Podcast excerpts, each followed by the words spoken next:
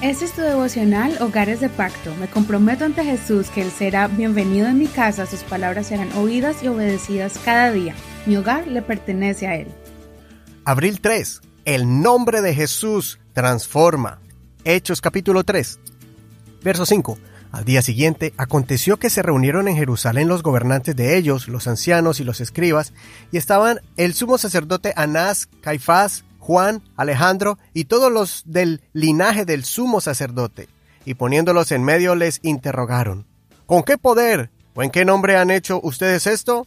Entonces Pedro, lleno del Espíritu Santo, les dijo, Gobernantes del pueblo y ancianos, si hoy somos investigados acerca del bien hecho a un hombre enfermo, de qué manera éste ha sido sanado, sea conocido a todos ustedes y a todo el pueblo de Israel que ha sido en el nombre de Jesucristo de Nazaret, a quienes ustedes crucificaron y a quien Dios resucitó de entre los muertos.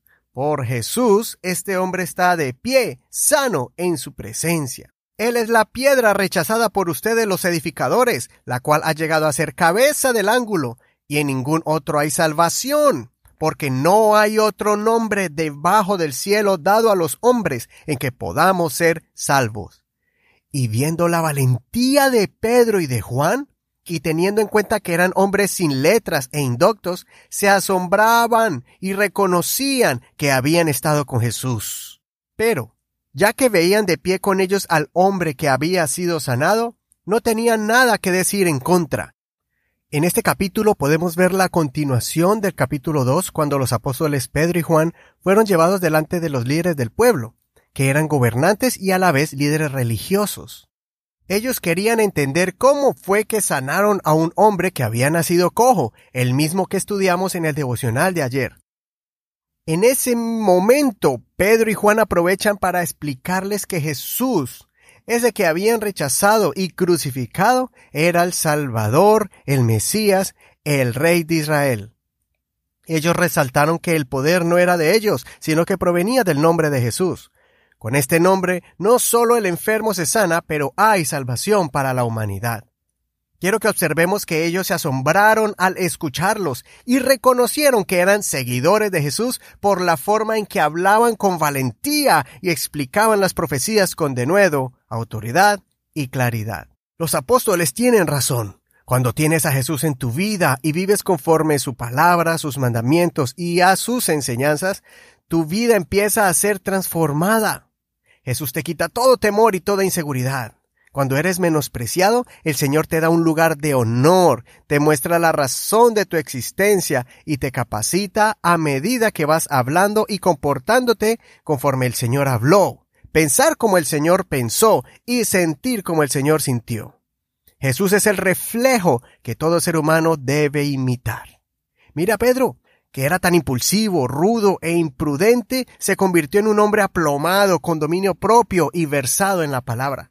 Juan, un hombre con un temperamento tan explosivo, se convirtió en un hombre dócil y sereno.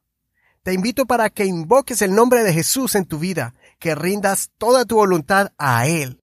Pídele que tome control de tu temperamento, que forme un carácter firme en ti y que ponga palabras en tu boca, palabras de seguridad.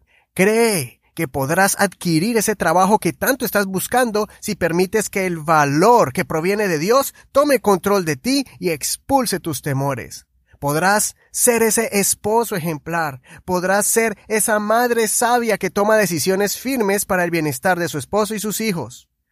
Como joven, Tú podrás mantenerte firme en ese ambiente pesado que hay en tu escuela cuando empiezas a comportarte como actuaba Jesucristo, pues eres hijo de Dios y tienes su Santo Espíritu en tu corazón. Yo era una persona llena de temores y miedos, lleno de inseguridades, pero cuando permití que el Señor empezara a usarme como un instrumento suyo, ni yo mismo me reconocía. Consideremos, ¿te llamas cristiano pero no te comportas como Cristo? Has aceptado la salvación de tu alma, pero no has aceptado que Jesús transforme tu manera de pensar y de comportarte. ¿Aceptas el amor de Dios, pero no quieres soltar el temor? Mi oración hoy es que el Señor transforme tu mente, tu comportamiento, para que adoptes la mente y la actitud de Jesucristo. Soy tu amigo Eduardo Rodríguez. No olvides leer el capítulo completo y compartir este episodio con alguien que tú aprecies.